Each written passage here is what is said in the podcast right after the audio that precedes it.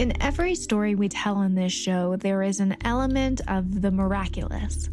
Someone who defies the odds and lives through a seemingly impossible situation in the wild.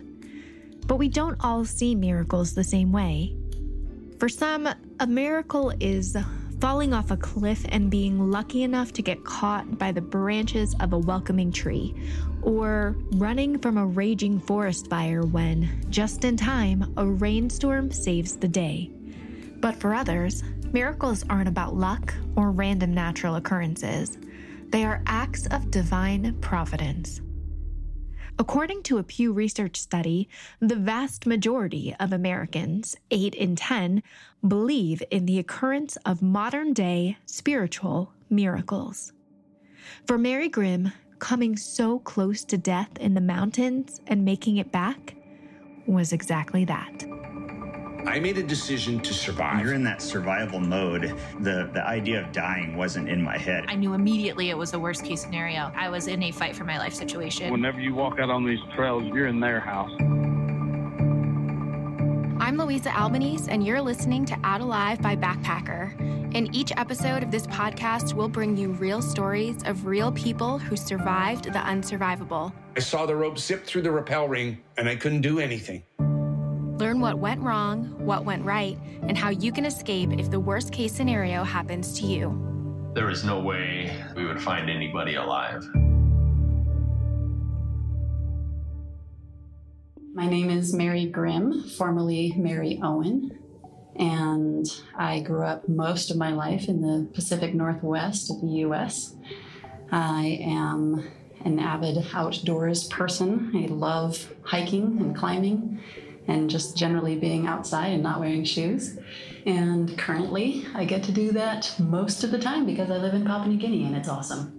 Mary, her husband, and three children have been living in Papua New Guinea on and off for six years, where they work for a missionary organization in the remote village of Baku.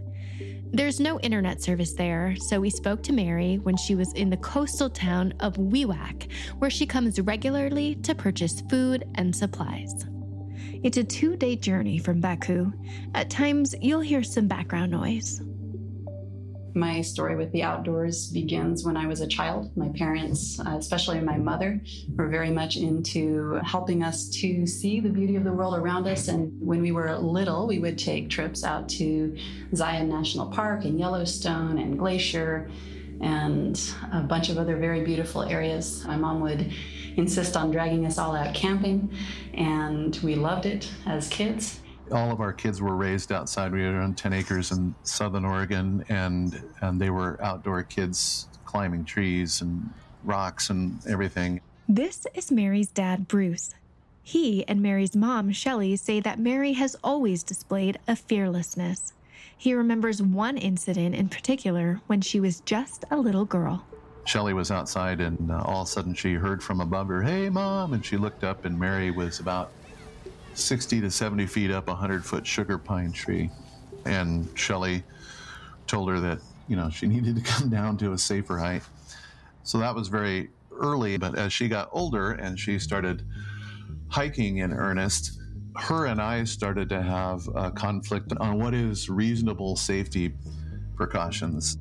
As an adult, when I was graduating high school, I had some serious wanderlust, and so I started looking around at some options, and one of those was the Pacific Crest Trail, which I then proceeded to hike as what we call a greenhorn. That means I'd never done backpacking before, and I absolutely loved it. She wanted to have the, you know, the freedom just to be out on her own, and uh, she thought my concern for her was overblown.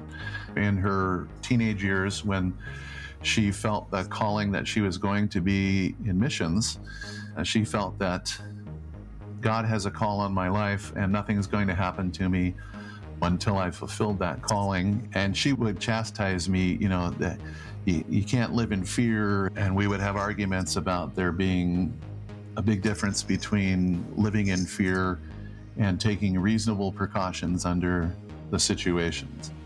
As Mary spent more time outside, her ambitions grew, and so did her tolerance for risk.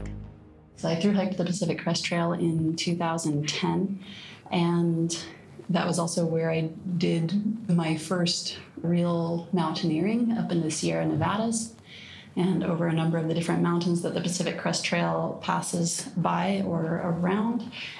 And one of those mountains is Mount Hood. The trail actually goes right around the, the skirt of the mountain, so you are on the mountain for a period of time.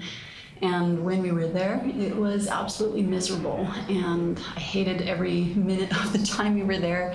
It was raining, and there was this heavy cloud just sitting down on top of us. And the next day, as we hiked out of that weather zone that the mountain creates, we looked back, and there, there it was, just glowing in the sunlight in the morning and beckoning and looking so beautiful. And I was like, I'm, I'm coming back for you.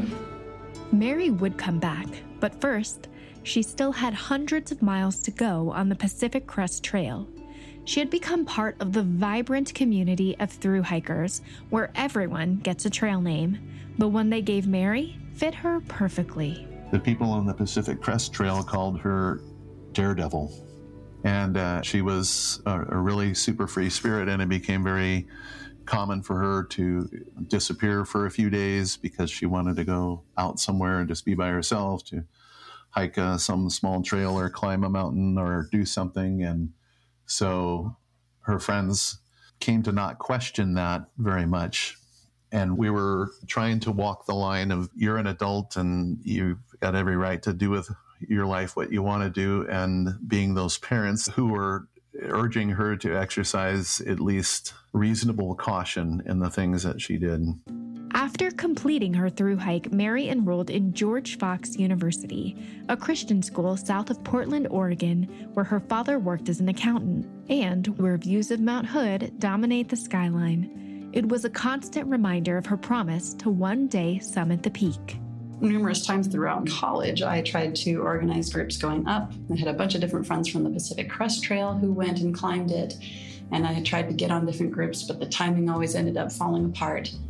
And finally, that year, two thousand thirteen, I had met a person who was an experienced mountaineer and mountain guide who had hiked Mount Hood over one hundred times, who had guided tours on Denali, and And he agreed to take me up with his next group when they were going up.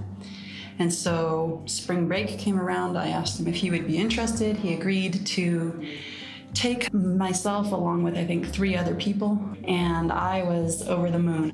Mary vaguely let her dad know her plans as a courtesy. And she says, don't worry, I've, I've got a guide with me, and he's been up a hundred times. And, you know, we got a group going, and it's we're going to do it the right way and everything.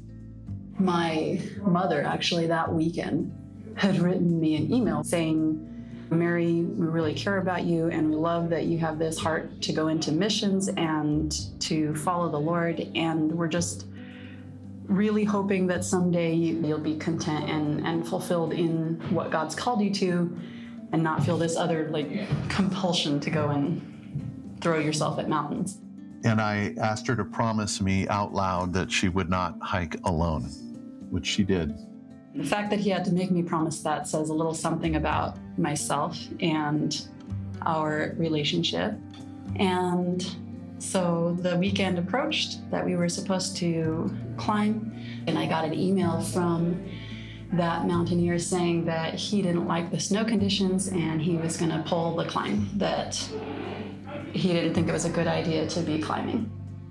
Mount Hood is a volcano that stands almost twelve thousand feet. With a short approach and easy access from Portland, it attracts around ten thousand climbers every year. But its proximity can lure climbers into a false sense of safety. The ascent to the summit is a technical climb with a range of hazards, including rock and ice fall, glacial crevasses, avalanches, and unpredictable weather.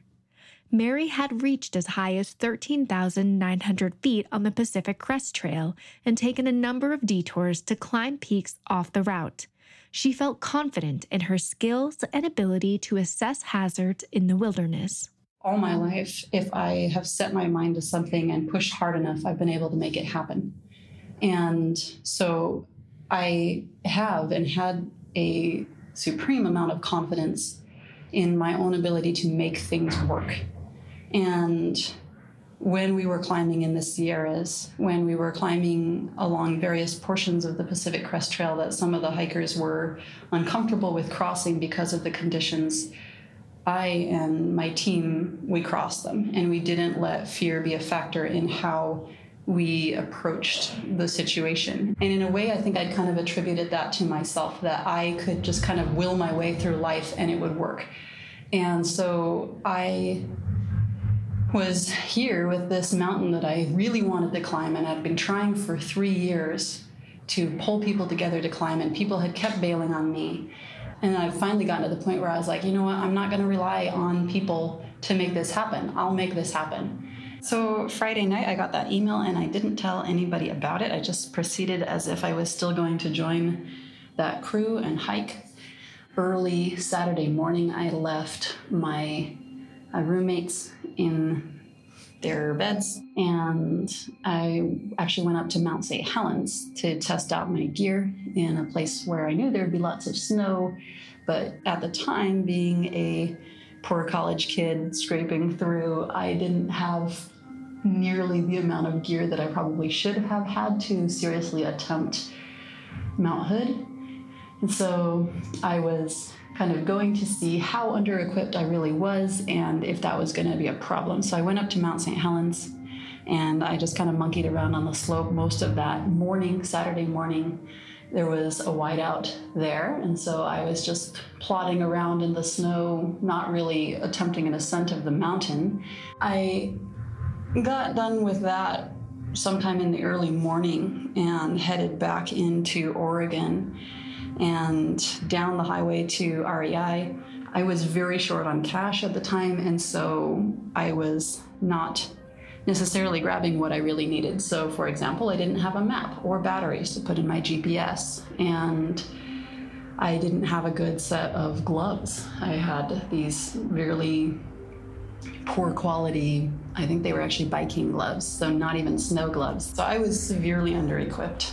And yes, anybody who's ever done mountaineering will say that I was absolutely stupid, and I agree with them, and we'll move on. We'll be right back.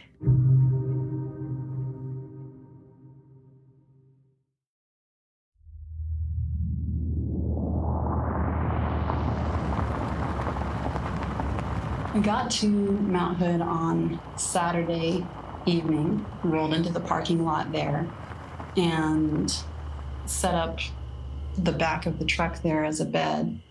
And I was pretty tired. I had bought a big old burrito, but I honestly didn't have a whole lot of food besides that. I had some chia seed, and I had a bunch of Keebler cracker bars and some Nutri-Grain bars. And before I went to sleep, I said the only prayer that I pretty much said that entire week, which was, God, please wake me when it's time to climb. And I been avoiding talking to God because I knew he was going to tell me this was a dumb idea and not to do it. Mary did wake up in time for what's often called an alpine start. Serious climbers like to begin their ascent in the pre-dawn hours to give them more time before potential bad weather rolls in. But in her case, she decided she needed more rest. I woke up probably a little before two o'clock that morning, and it was really cold. And I was uncomfortable, and I was tired, and I rolled over and went back to sleep. The next time I woke up, it was closer to ten o'clock in the morning. I was feeling pretty punchy getting out of my car because I knew that I was very under-equipped, and I was kind of walking around with a, with a big challenge sign on my forehead, daring anybody to say anything about it, because I, I knew I was doing a dumb thing, and I just had blinded myself. I wasn't going to take no for an answer. I was going to knock this thing out, and I was going to climb the mountain one way or another. So we went up to the lodge where you're supposed to register, and they have their kind of list of the things that you should have with you, and I didn't fill that out honestly. I put in there that I did have an emergency beacon, but I didn't, and that there was somebody informed about my whereabouts, but there wasn't necessarily. The risks Mary was taking were adding up dangerously. She ignored weather warnings, she was woefully under-equipped, hiking in shorts over running tights, and carrying not nearly enough other layers in her parents' old-school backpack. She was starting her ascent hours late and climbing alone, having told no one of her plans. And then I was reading through some of the, the posted signage talking about what to expect in the climb and how to recognize avalanche danger. And there was a little notification about the fumaroles, not to stay near them because they can cause asphyxiation. A fumarole is a vent in the Earth's surface where steam and volcanic gases are emitted. They can create hidden cavities under the snow that climbers can fall into. The vents also emit carbon dioxide, sulfur dioxide, and hydrogen sulfide, which can all be lethal when inhaled. Mary read about the dangers she was facing and then moved on. It was around ten thirty when she actually started climbing Mount Hood. I hadn't been climbing for the entire winter semester, and I was not actually in great physical shape, so I wasn't making great progress. I was hiking pretty slow, and there were some climbers on the mountain, but not very many, but they were all in the established climbing track, which I was avoiding because I didn't want anybody to talk to me about my stupidity. There was this snowboarder who had been working his way up the mountain behind me, and he got up to where, where I was and sat there for a minute. He was also taking a breather, and he kind of asked if I was planning to to attempt an ascent, and I said, you know, I was thinking about it. And he kind of looked down the mountain, and at this point, the weather was, was actively changing, and there was very clear signs of a whiteout rolling up the mountain. And he goes, you know, it looks like a whiteout's rolling in. I said, oh, it'll probably clear over. And then this other climber starts coming down the mountain from farther up, and he shouts out to him, he's like, well, what's the conditions like? And the guy goes, terrible, it's icy and awful, and I'm going down. And he looks over at me, and I just kind of shrugged and didn't look at him. And the snowboarder guy clicked his snowboard back together, and he's like, okay, well, be safe. And And that was the last person I talked to for almost a week. It was starting to snow lightly, and the temperature was dropping quickly. And that should have been my cue to get off the mountain now, and I did not. I was in this, this really weird headspace where I just wasn't taking any kind of input. I wasn't accepting any other option other than I'm going to climb this mountain and be done with it. It's an interesting thing because I actually have a picture on my camera that I took looking up at the mountain before I started climbing, and you can see the clouds whipping around the, the top there that are warning that the weather is going to change quickly. And in my mind's eye, I saw blue skies. As Mary continued up the mountain, the wind was picking up. She was wearing only microspikes on her boots to grip the ice and had an ice axe for stability, and she was struggling.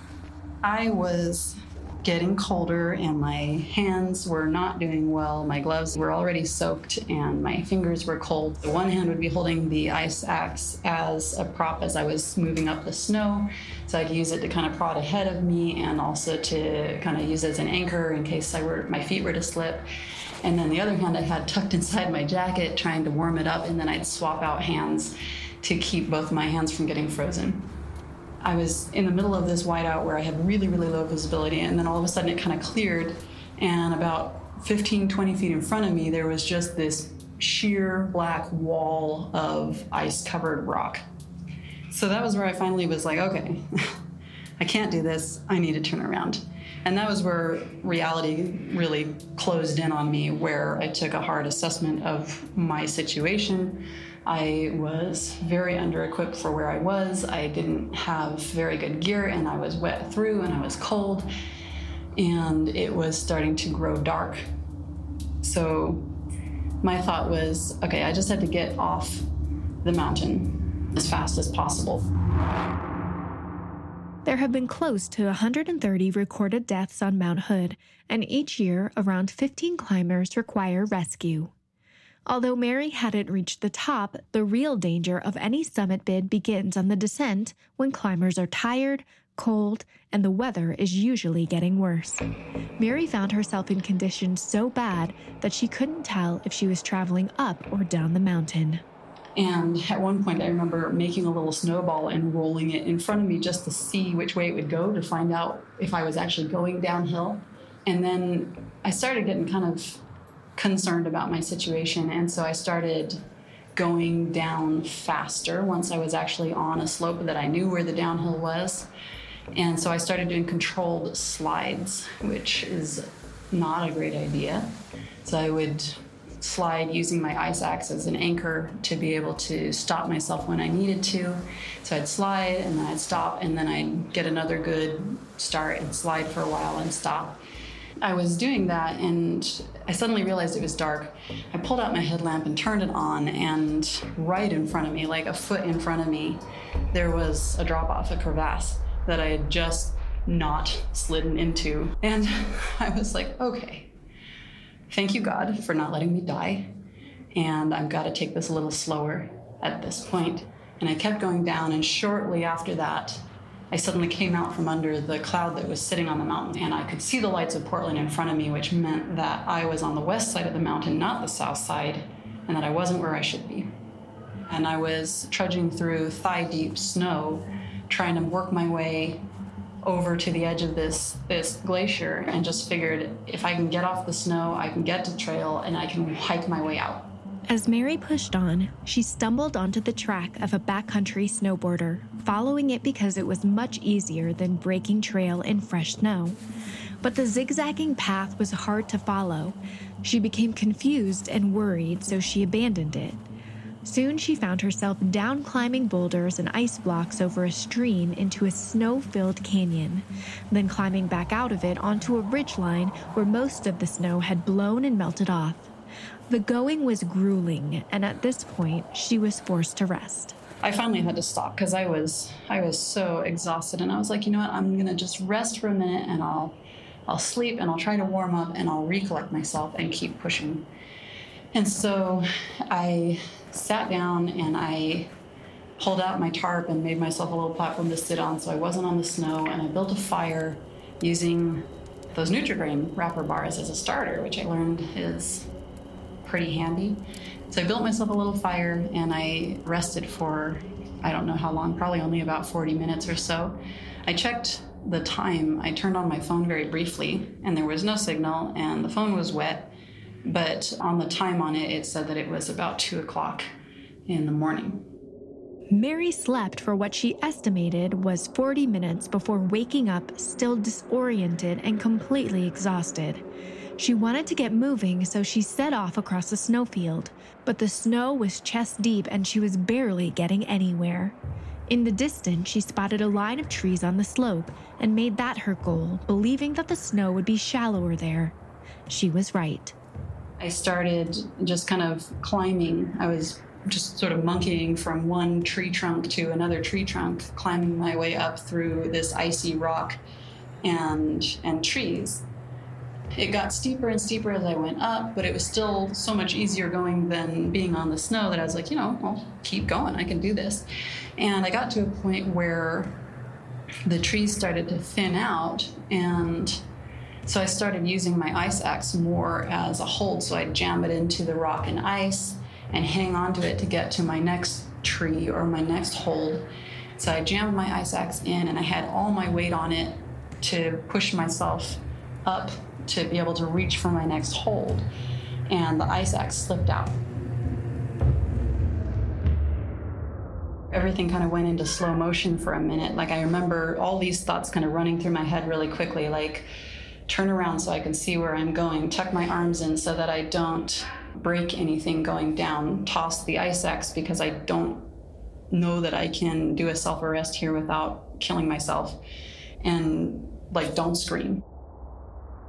All of that took probably less than a second to process through my head, and I was just dropping back down through the ice and trees that I had worked my way up through. So my body was pinballing between those tree trunks that I had used to climb up, and and I didn't really make any attempt at trying to grab onto any of them. I was more focused on not breaking any limbs, but keeping my arms in close to my body and and dropping until I got to that snowfield that I knew was below the trees. And so there were a couple times when I hit pretty hard on various tree trunks. There was one time when I hit so hard and I made this noise, and I remember thinking that I sounded like a gorilla. And then I was kind of bouncing out onto the snow on the field below. And that's where I, I self-arrested, because there was a drop-off after that snowfield. It had like a sheer drop down into the, the river canyon again. And so I spread out my arms and legs, punched my hands in, punched my legs in, stopped my, my fall, and sat there for a minute breathing, and just kind of, I was like, okay, well, I'm not dead, and that's good. And as far as I know, nothing is broken. Like, I could move all my limbs. So I stood up and stumbled and realized that there was something wrong with my left leg. And so I was like, okay, I need to stop and assess my situation. I need to wait till the morning. So I used my other foot kind of like a club and kind of whacked down this portion of snow to create a shelf and a very shallow cave for myself to sit in.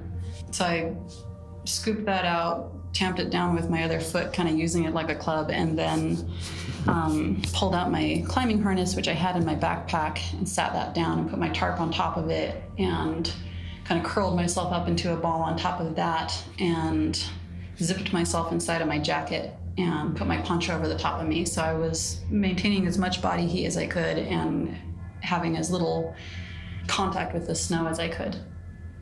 That was where I kind of, you know, the thought finally came to me that it was very likely that I was going to die out there. And so I pulled out my camera and I made a short video, and I was crying, but I was trying not to cry. So my voice sounded kind of weird and wavery.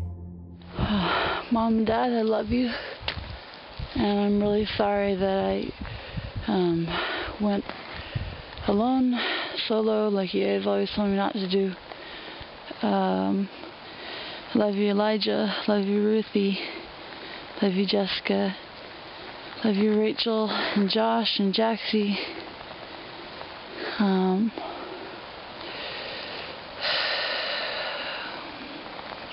I'm not really scared to die. Guess I'm a little upset for being so stupid. Um, but I love you all. So, I'm not really sure how much longer I'm out here for. Um, it'd be cool not to die right now, but um, I think I'm ready for it. Um, love you all. Um... Tell the lady out in Nantucket that I won't be able to work for her for the summer. Um, tell my friends I love them. Ah, that's about it. God is good, even though He hasn't answered very many of my prayers recently. At least not on this trip. That's what I get for being stubborn. So. Bye. I love you. Next time on Out Alive. So I made the video and turned it off, and I was like, okay, well, this is where people die. So I said, we have to file a missing persons report. Nobody knows where she is. I also didn't think that she had, had uh, climbed Mount Hood, because she had promised me she wouldn't do it alone. I got a call from my boss saying that uh, there was a lost hiker they believed out on uh, on Hood somewhere, and so honestly we weren't uh, we weren't real optimistic at uh, the details that, that we received.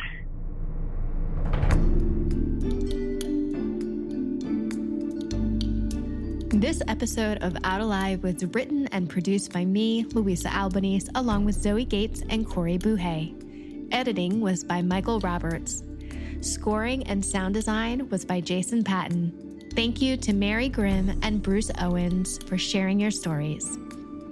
Mary, her mother Shelley, and father Bruce co-wrote a book about their experience called Mountain Rescue, which you can check out online at mountain rescue dot online.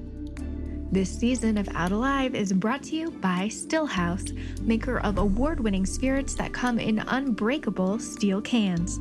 Check out all their delicious offerings at stillhouse dot com. Out Alive is made possible by members of Outside Plus. Learn more about all the benefits of membership at backpacker dot com slash outside plus.